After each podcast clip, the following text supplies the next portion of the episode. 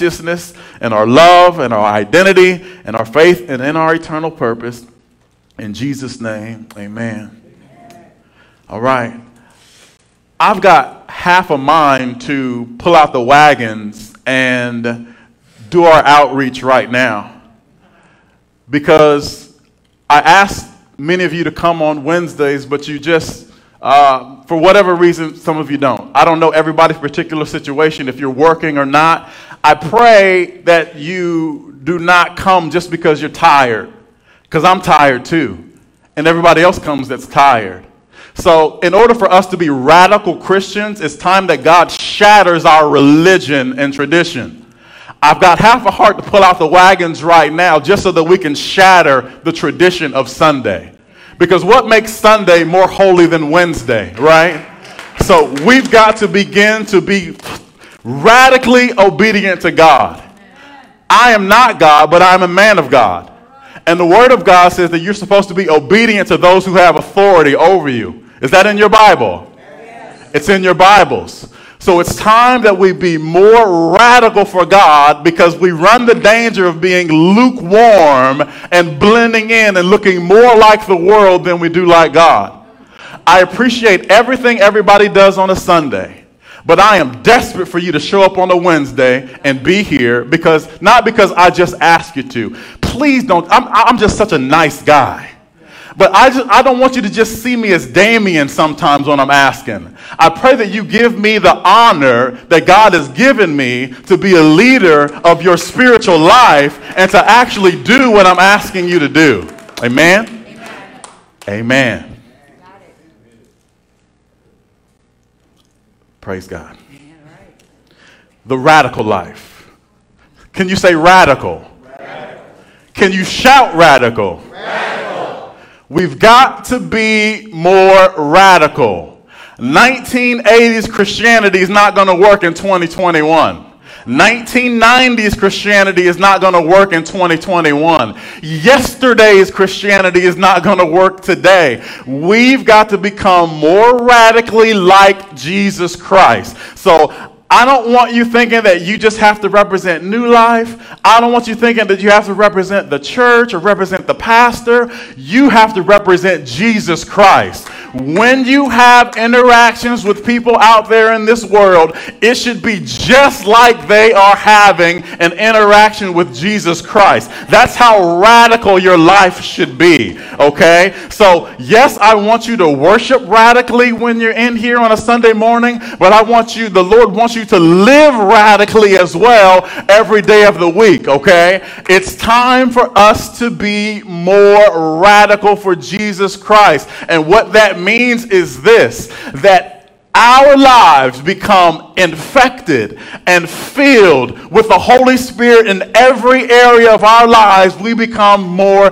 righteous. And just to let you know, this message is for me too.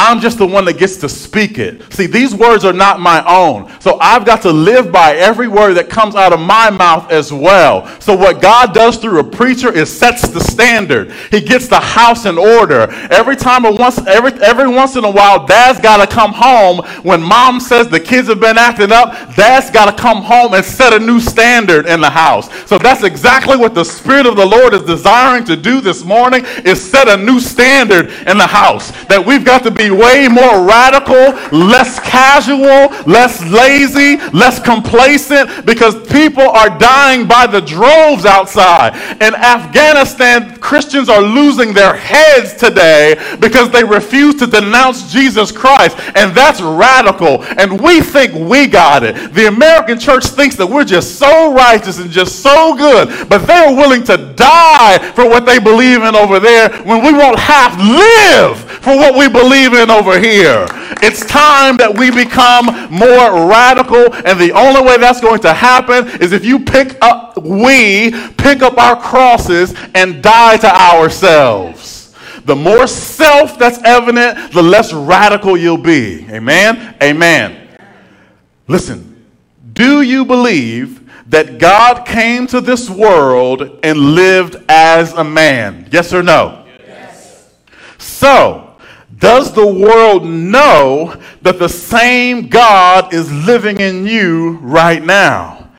How radically are you living for Jesus? Listen, this is not a show. This is not a game. If church is just a religious organization that you come to and you uh, spend time here on a Sunday and then you go out there and live like you want to live, you're none of His at all. You're just a religious person that happens to stop by the corner of 202 West Kibbe on Sunday mornings at 10:30, but then you go and do what you want to do. That's not radical Christianity. That's not radical life. Jesus is looking for those who belong to him fully. Love the Lord your God with all of your heart, all of your mind, all of your strength. So, how much of our strength is devoted to Jesus throughout the week? I'm telling you, I'm telling you, church, God looks at our Christianity at times and calls it pitiful. He looks at our devotion sometimes and calls it pitiful. It's time that we come up. There should be a fire burning on the inside of us that's uncontrollable, just like Jeremiah had. And if you don't have that fire burning inside for God, then the fire is burning for the world. Because we all have a hunger. You're hungry for something, okay? So either you're hungry for, for righteousness, you're thirsty for righteousness, or you're thirsty for the world. And here's what's sad. If this little bit of Sunday service, this hour and a half, is all that you need to get by throughout the whole week, then it tells me that your hunger and thirst for God is very small. And it tells me that, listen, the food that we eat is supposed to be for energy, okay? I know we do it for fun. I know we do it because we're depressed. We eat for many reasons. But the truth is, the food that we eat is supposed to be for power and for energy. And if you can only eat this one meal a week, which I give to you through the, through the Lord, and you don't go eat on your own, then it tells me that you're going to be weak all week long. How can you live radically without a radical diet? Athletes eat special diets, okay? And yes, swimmers eat, I, I want to, don't quote me on this, it could be something like 10,000, 15,000 calories a day, something like that. But that's because they're going to be swimming in Olympic sized pools as fast as they can, okay? They don't eat 15,000 calories and then sit and watch Netflix all day. Food is supposed to be for energy. So the word of God that we eat on a daily basis is supposed to be for energy. It's supposed to be so that you can be obedient and do the things that God said that you can do when you're outside of this building. The true power of a church is not what happens when the doors are open. The true power of a church is what happens when the doors are closed. What are you doing out there changes the world. What we do in here changes you. Okay? I'm not angry, but I am fired up. All right? And I'm not even angry at you, I'm angry at the devil. Because that's my opponent. See, I'm a preacher of the gospel and of righteousness. But out there in this world, there is a liar, and we're both trying to get information to you. We're both trying to pull you in, in, in a direction. I get a little while, I get one hour a week to pull you in the right way. But if you don't get on your knees during the week and get in your word during the week, then that enemy is going to pull you further and further and further away from the truth. So, what you need is momentum. Can you say momentum? You need momentum because you have a soul in your body that's going to go to heaven or to hell, and you need momentum. You need momentum to be going in the right direction. Let's go to 1 Corinthians chapter 3, verses 13 through 18. It says this. But on the judgment day, and that day is coming. So just like you're expecting Thanksgiving and Christmas and New Year's Day, there's a judgment day coming as well. And it says, But on the judgment day, fire will reveal what kind of work each builder has done. The fire will show if a person's work has any value. If the work survives, that builder will receive a reward. But if that work is burned up, the builder will suffer great loss. The builder will be saved, but like somebody barely escaping through a wall of flames. Can you say momentum?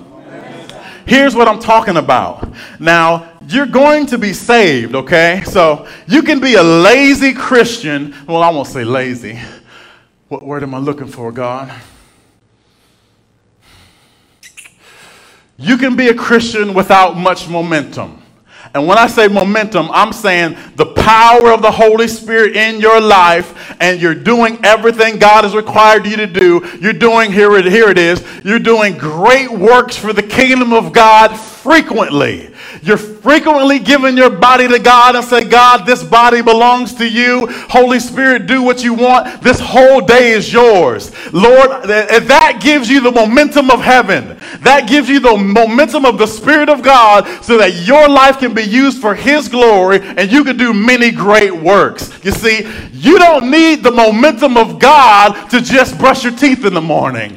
And you don't need the momentum of the Holy Spirit just to go to work and to go to lunch and to go home and to eat dinner and to lay down and to say one prayer before bed. You don't need that momentum. But I'm trying to tell you that you better be gaining momentum for the work, the purpose that God has called you to live. So if you hardly do anything for God, you'll still be saved. Why? Because salvation is not works based, it's faith based. It's not what you did for God, but what God did for you. However, what the Bible is telling us is this if you hardly do anything for God, then you're going to stand before God on Judgment Day, and the works that you have done are going to be presented to Him, and they're going to be set on fire. And if you barely did anything, and all it was was rubble and sticks and plastic and hardly anything for God, you hardly served God at all you'll still be saved, but the Bible says that you will barely have enough momentum to cause you to run out of a burning building and escape through the wall of flames.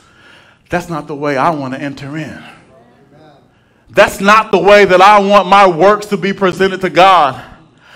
I want my life to be a living witness for God.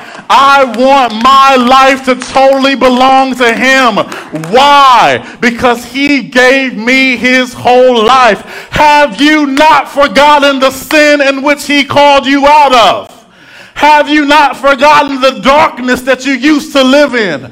And now, with that momentum, you should wake up every day on this side of the grave and say, God, I give you glory because I remember, I remember where my life was headed. I remember when I was playing with sin, God, and I went to sleep a sinner for sure. But yet you gave me enough grace and mercy to allow me to wake up the next day. So every day you wake up, you should take a deep breath. Praise God, I've got more life.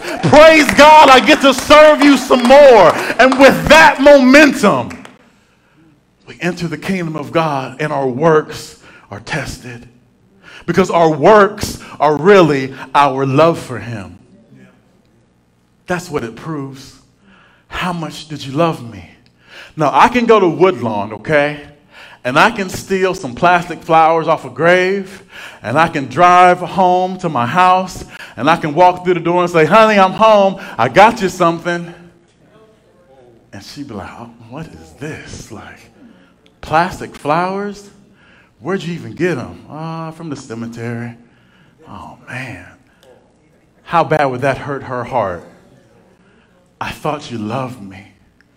But, church, what are we giving the Lord? What are we giving the Lord every day when we're supposed to be giving Him our best? We're supposed to say, Lord, I present my life to you. I want to do everything I can to please you. But yet, he gets the plastic flowers. What are the plastic flowers? The plastic flowers are the leftovers. I don't give you the best of my time, God. I give you my leftovers. Work, they get my prime hours. They get all of my strength. They get my preparation. They get my devotion. I'll, I'll work late. I'll go early. They get everything. But for you, Jesus, you can have Sunday morning. For you, Jesus, you can have what's left over. That's not what he wants. That's not the command. The command is love me with all of your heart and all of your mind and all of your strength. That's radical love. I don't know what you want to call what we've been doing, but what he asked for is radical because that's exactly what he did for us. Verse 16 Don't you realize that all of you together are the temple of God? And that the Spirit of God lives in you, God will destroy anyone who destroys this temple. For God's temple is holy, and you are that temple. Stop deceiving yourselves. Say this with me, church. Lord, Lord help, me help me stop deceiving, stop deceiving myself. Man, that's a powerful prayer. Because the reason that prayer is powerful is because we've got a liar out there in this world named Satan who tries to deceive us all the time. And if any of his deception has seeped into our lives, we need it out. So that's why we pray, Lord, help me to stop deceiving myself. Here's what the word continues to say If you think you are wise by this world's standards, you need to become a fool to be truly wise. So, Lord, would you make us fools for you? Lord, we're trying to impress everybody in this world except you. So, Lord, may we run the risk of looking foolish to everyone else just so we can look like a person who is in love with you. Make us foolish instead of wise as it relates to this world's wisdom. In Jesus' name, amen. So, the question that we have to ask ourselves as the bride of Christ, who he's coming back for, is Is the bride even ready? Let's go to Matthew chapter 25, verses 10 through 12. Now, as a pastor, I've married many people standing on this platform. I stand right here, and the groom stands right here. And many times we've had to wait longer than we should for the bride to get ready and to come out. But listen to me. Jesus, see, I'm just the preacher, okay? The one you're going to be marrying is the groom, the one that stands beside me. And I've stood beside many men that were patient and they waited for their bride. But when the wedding ceremony is about to begin, Jesus will not be patient. Because he's going to say, when, when, when he says that it's time for the trumpet to blow, he's not the time, when that trumpet blows, okay? So we have, let's say the wedding's at 3 o'clock and we're still waiting on the bride to come out. The ceremony is supposed to start. Now, on this level, on earth, we can be patient, okay? All right, she's a little late. That's okay. Because this bride, I'm sorry, this groom is just a man. But the groom that you guys are going to be marrying is the Son of God. And he's waited long enough at that point. When the trumpet sounds, that is not the time to be getting ready. The word says that we could be lost and left behind if we are not his. So let's look at Matthew 25, 10 through 12. But while they were gone to buy oil, the bridegroom came. Then those who were ready, those who were what? those who were ready went in with him to the marriage feast, and the door was locked. What happened to the door? It was locked. Before the flood came, God closed the door on Noah's ark, and the door was what? Locked. All right. 11. Later, when the other five, bridesmaids returned, they stood outside calling, Lord, Lord, open the door for us. But he called back, Believe me, I don't know you. Every day that God blesses us with is another day He's uh, gracious to get ready, to be ready for His coming. And not just His coming, man, this is good. Not only are you supposed to be getting ready for Jesus' coming, you're also supposed to be getting ready for your going. because you're going. You're leaving this body. You can't stay in this body. Okay? We're all going to die, possibly before the Lord returns. So not only are we waiting and readying ourselves for his return, but we're readying ourselves for our exit as well.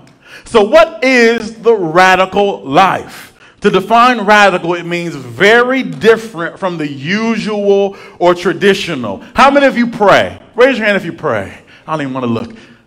Can somebody tell me, if, are there a lot of hands up? Yes. All right, praise God. All right.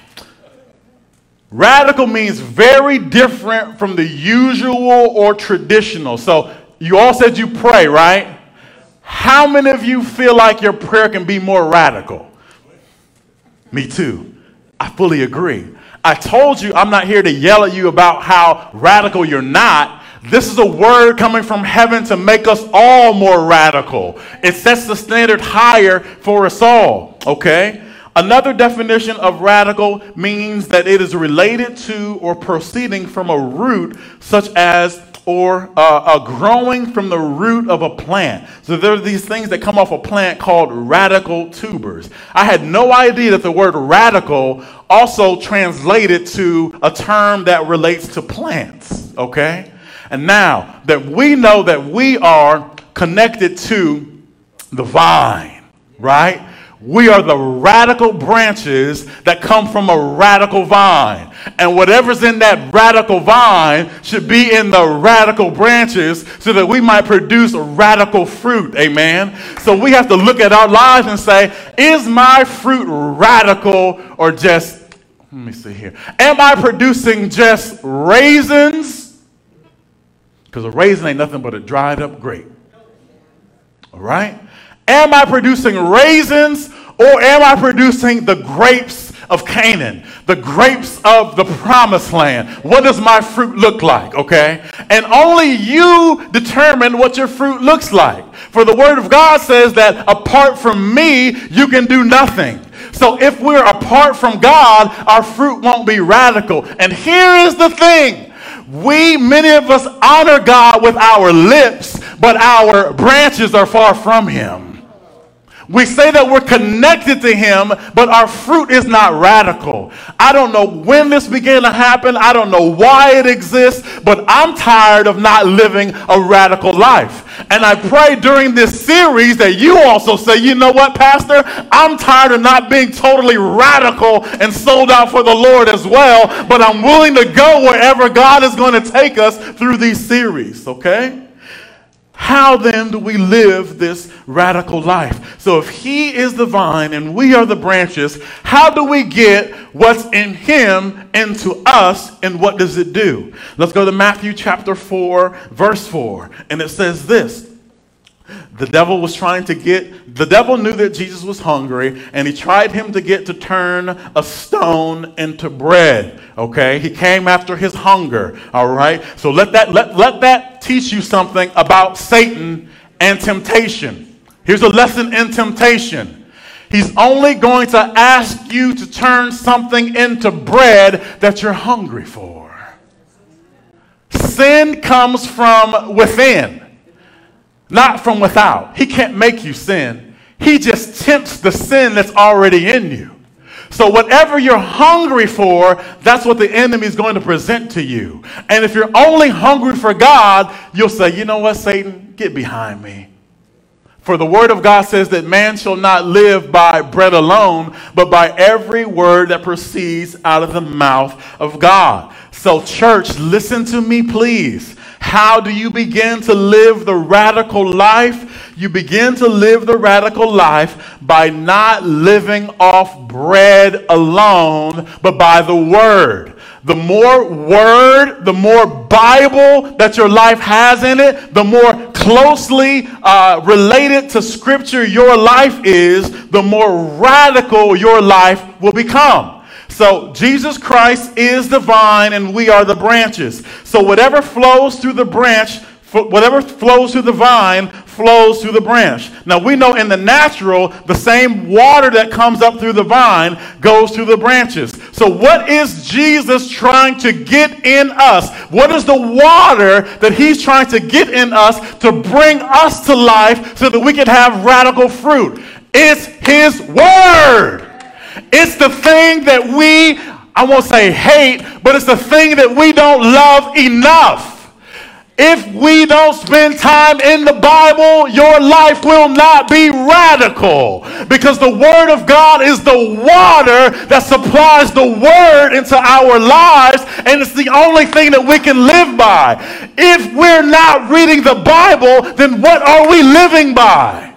Netflix, Facebook, TikTok, NFL, NBA, soap operas, everything else is our water. And we wonder why our lives are not radical. Men shall not live by bread alone, but by every word that comes out of the mouth of God. Because if you eat natural bread this way, it's going to come out another way.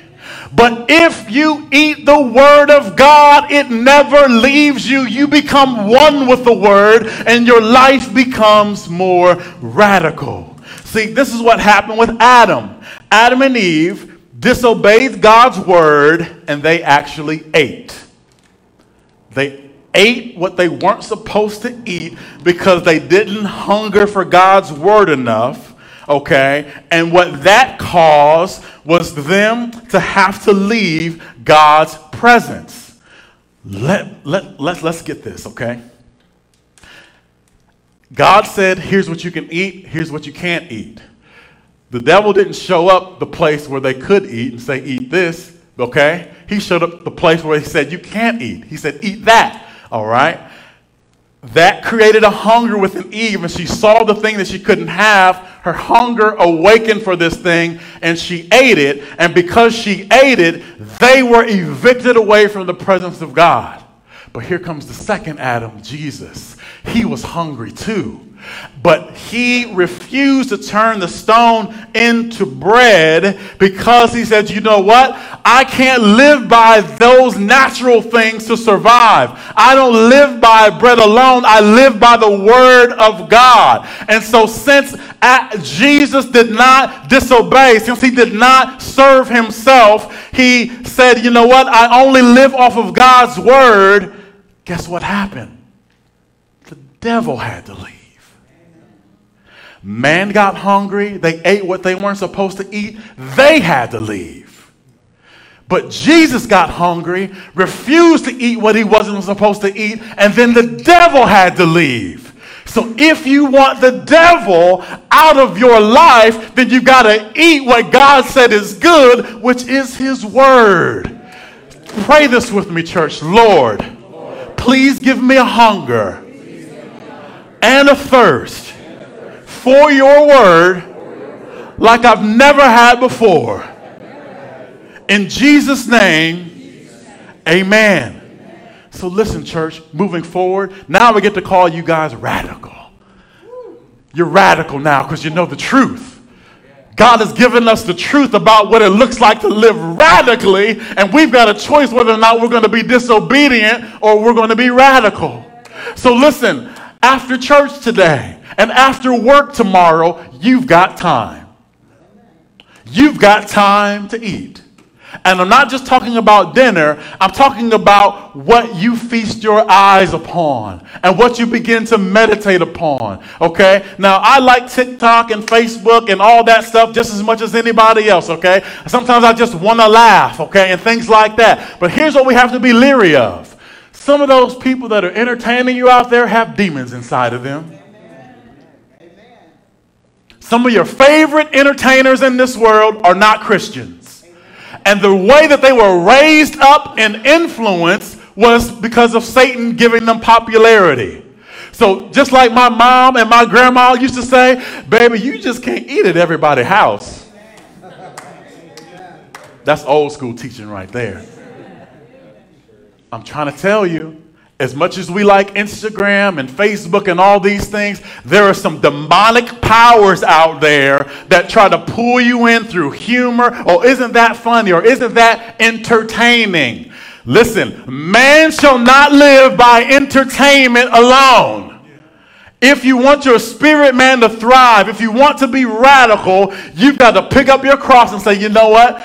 As much as I want this, as much as I hunger for this, that's my old self.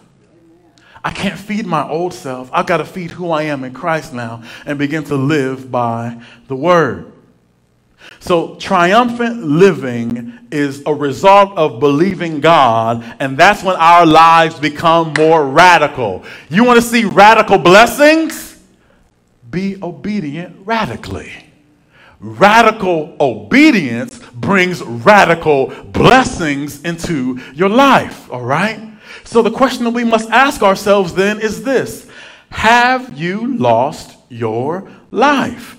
Jesus says this those that seek to save their lives and preserve it for themselves, do what you want to do with your time instead of giving your time to God and living for Him. You try to hide your life and save it for yourself and use it for your own good. The Bible says that you'll lose that life.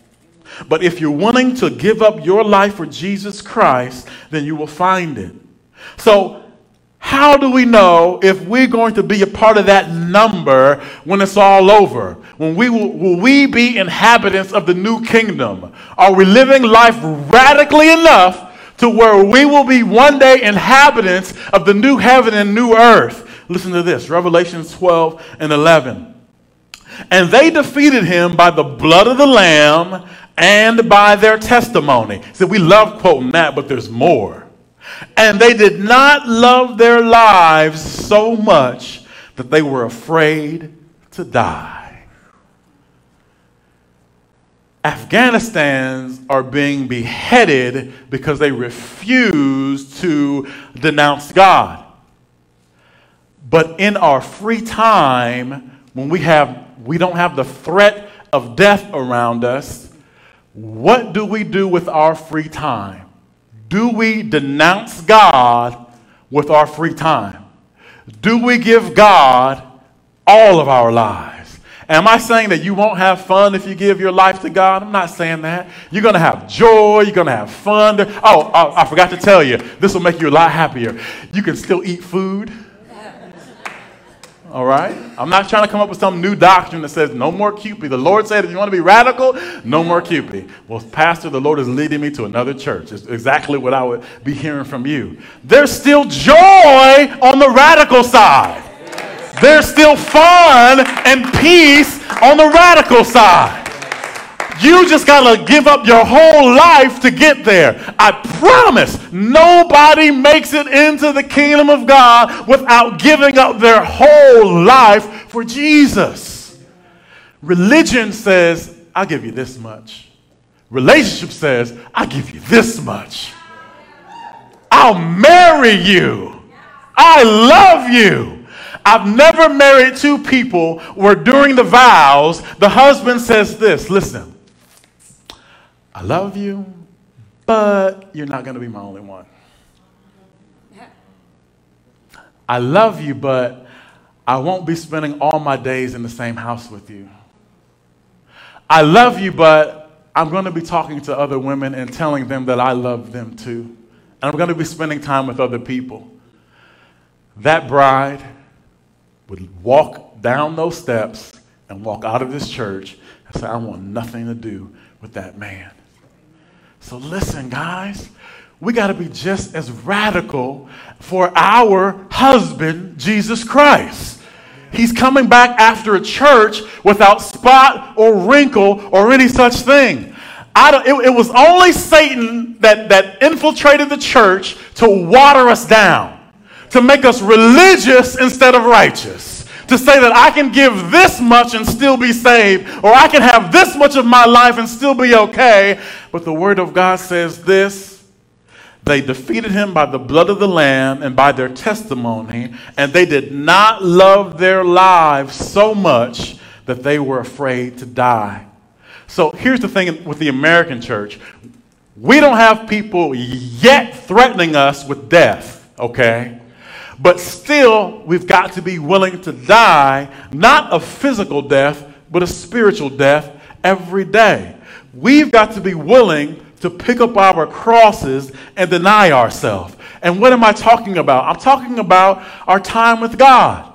To pick up our cross and say, you know what? I really want to go play golf today, but I think I'm just going to go to the park and pray instead. That's what that looks like. To, this is what I want, and you got to distinguish between what's talking your soulish man or your spirit man. And I promise you, every day, the, our soulish man is usually winning more than our spiritual man. So that's where God is trying to get us into a more radical life so we get more spiritual victories than soulish ones. The soulish self is your, your mind, your will, and your, your mind. Man, that's, the Holy Spirit is just so smart. Your mind, your will, and your emotions. That's what happens in the soulish realm. Your, your, your. In the spirit realm, it's his mind, his will, his emotions. That's when you are a spiritual man because you're dead to the soul itself. You don't get to do what you want to do anymore. That's what it means to be a radical Christian. That my life is over and now I live for Jesus. His mind, His will, His emotion. Who wants to be there? Who wants that radical life? Me too.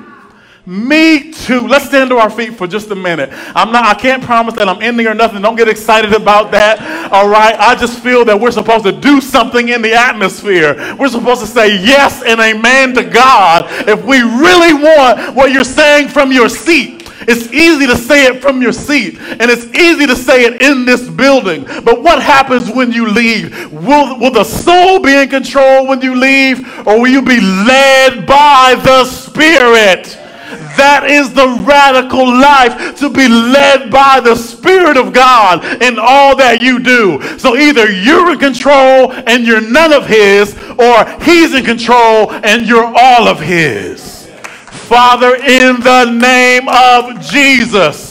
Holy Spirit, would this truth radically change our lives? That our soulish self has to die. Our soulish self wants everything that's contrary to the will of God. It wants, it cannot obey you, and it will not obey you. So that part of us has to die. For Jesus said, if you desire to be my disciples, you must pick up your crosses every day and deny deny your soulish self and follow me and be led by my spirit. Would you show us what real Christianity looks like?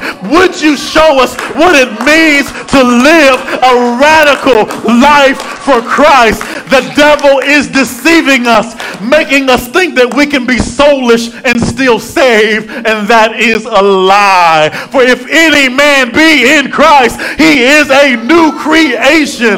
Behold, all things have passed away. Behold, all things are made new. All things made new. Holy Spirit, we need you. The lies are so powerful, and if you don't delay your, if you don't expedite your coming, even the very elect will be deceived. Holy Spirit, come. Help us. We're living a lie. When the soul is alive and trying to serve God, that's a lie. The cross has been given to us to deal with that soulish self. How often?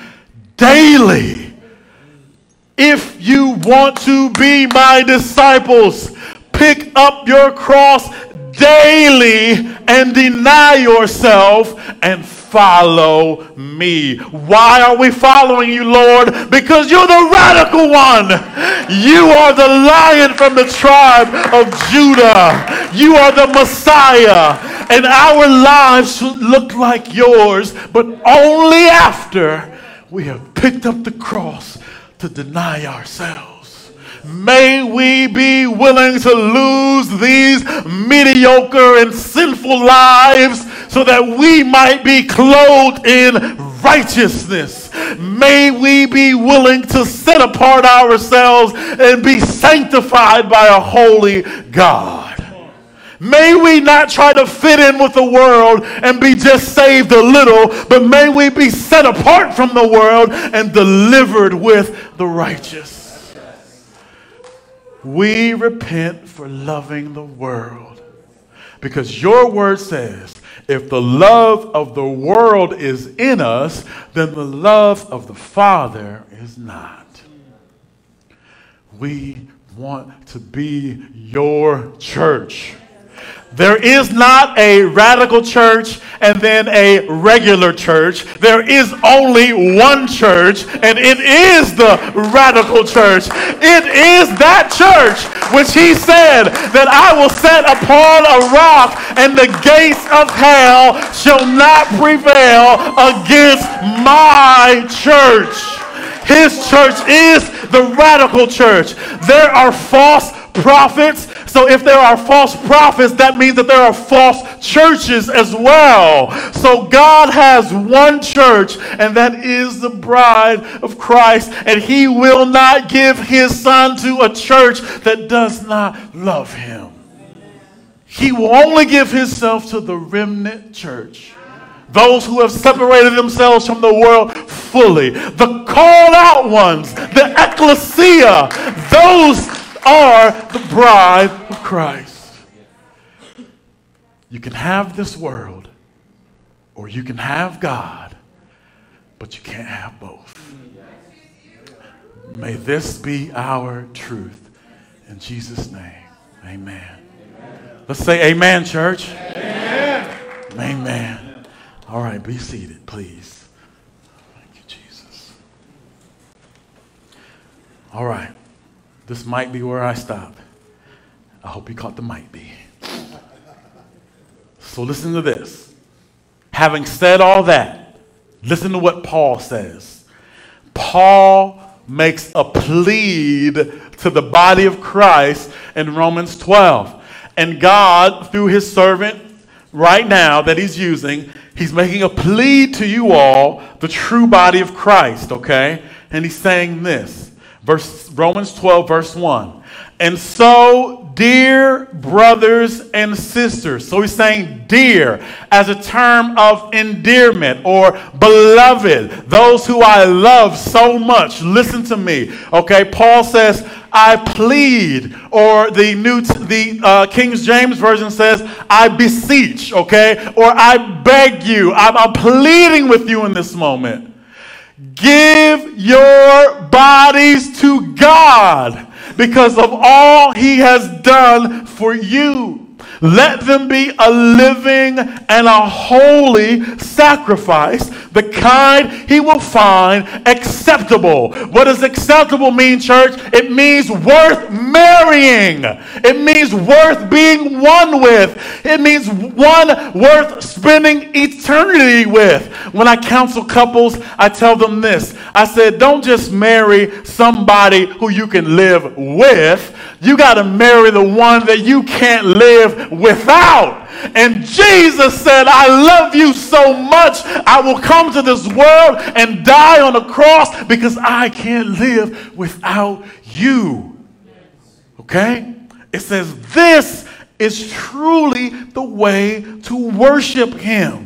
So, not the songs we sing, not the religious motions. Sunday, I almost don't want to have Sunday church sometime because it's just it's just a time where we get together and say, okay, now God, here's your time. But if I changed it to Monday night, would you still come? If I changed it to Tuesday night, would you still come?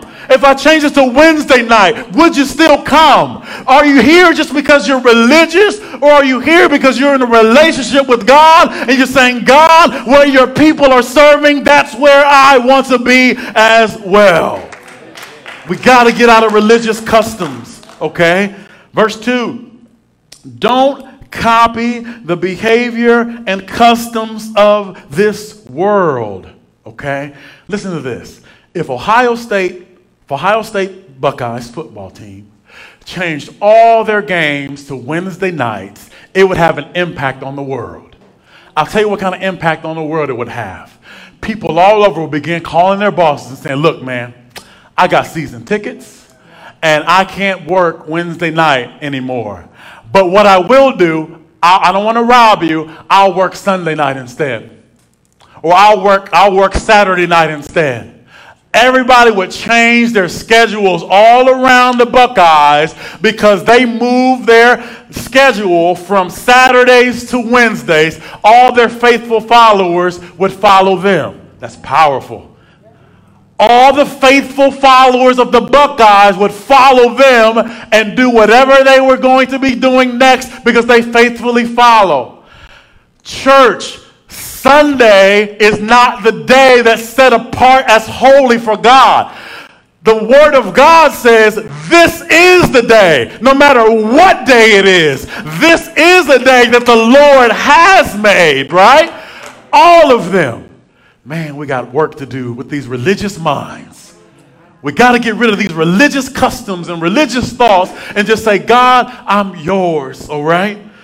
Don't copy the behavior and customs of this world, but let God transform you into a new person by changing the way you think. Then you will learn to know God's will for you, which is good and pleasing and perfect. Now you can stand up.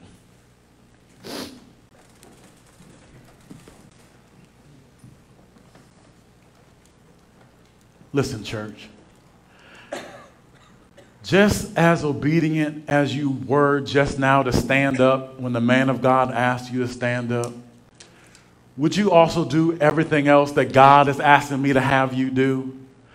I don't make up stuff. We don't have a million programs. I don't ask you guys to come to a million things a week. All I ask you to do is what God is leading us to do as a church together. And if this is your church and I am your pastor, would you be led by the Spirit of God as He leads me? Is all that I'm asking. And I don't think that's too much to ask. Father, I come to you now as your servant. I have delivered the message, well, a third of the message that you've given me, God. And I feel like this is just enough. Just enough to allow us to stand on our tippy toes and look over the fence. Standing on our tippy toes of this side of the fence, of the way we have been living, and look over the fence at the radical life. We have been given a peek of what it really looks like, of the kind of church you're looking for. God, Religion is not enough. Customs are not enough. Your word didn't say that the greatest commandment was to fulfill religion and customs. Your word said the greatest commandment is to love God with all of our heart, mind, and strength, and then to love our neighbor as ourselves. The radical life. The difference between the radical life and the life that we've been living is the radical life is only a life that's living that's been that's being lived directly connected to obedience to God. Everybody on the other side of the fence that we're peeking over living a radical life, everybody that's living the radical life, they're living the life of an obedient son and an obedient daughter. Because the Bible tells us that those who are led by the Spirit of God are the children of God. Where do the children of God live? They live in obedience to God's word. The word of the Lord says, If you love me, you will obey my commandments. The radical life. So, God, here's what's about to happen, as if you didn't know. I'm going to pray a prayer. I'm going to dismiss them. They're going to be far away from their brothers and sisters in Christ. They're going to be far away from the loud preacher. And they're going to get to do one of two things. They can continue living soulish existences in which they do everything that their mind, their will, and their emotion tells them to. Or they will take up two pieces of wood and become a new house for you. They will take up two pieces of wood, that cross, and they will agree to die for the one that died for them. They will begin to live a new spiritual existence into which their soul has no power. And if their soul has no power, then sin has no power. Righteousness belongs to those who live by the Spirit and reject the lust of the flesh, the lust of the eyes, and the pride of life. It's decision making time. Will you be standing at the altar dressed in white, ready to marry the Lord, ready to be called up with Him? Or will you have still been getting ready? May these questions hit your heart. May these thoughts overtake your mind. Here's the truth none of us have been living a radical life as it relates to the standard in which God is going to preach these messages. So don't feel bad about not living the radical life yet because we're just now getting the revelation of what it looks like for us today. But moving forward, will you begin to do what you've heard and live radically for Jesus. Father, I pray for us all right now in Jesus' name that our life would be radical, which means our love is radical, our identity is radical, our faith is radical, so that we can fulfill that radical eternal purpose from which we are made and which you sent us to this earth for. The soul says, live for you. The spirit says, live for God. Live for God. At the beginning of this message, I asked you all, did you believe that Jesus Christ came to this earth as a man? And you said yes. And my second question was this are you living your life in such a way that the people that see you and interact with you understand that God again is living in this earth as a man or as a woman, as a boy or as a girl? The radical life is the life of Christ and the spiritual life and all those series that came before this. The radical life is when you actually put it into motion and you begin doing it have mercy upon us and give us grace. Holy Spirit, we take you by the hand and we partner with you to live lives that are radical. Here's the difference between being radical in this building and being radical outside. On the day of Pentecost, they were in the upper room. They were gathered together just like we are, but church, they didn't stay there. They immediately went out to the streets and began doing radical things in the name of God, and that made the gospel message even more powerful. So, Lord, my prayer for New Life Christian Ministries is we do a lot of radical things when we're in the building, but I pray that we will be more radical when we leave. And we pray this all in Jesus' name.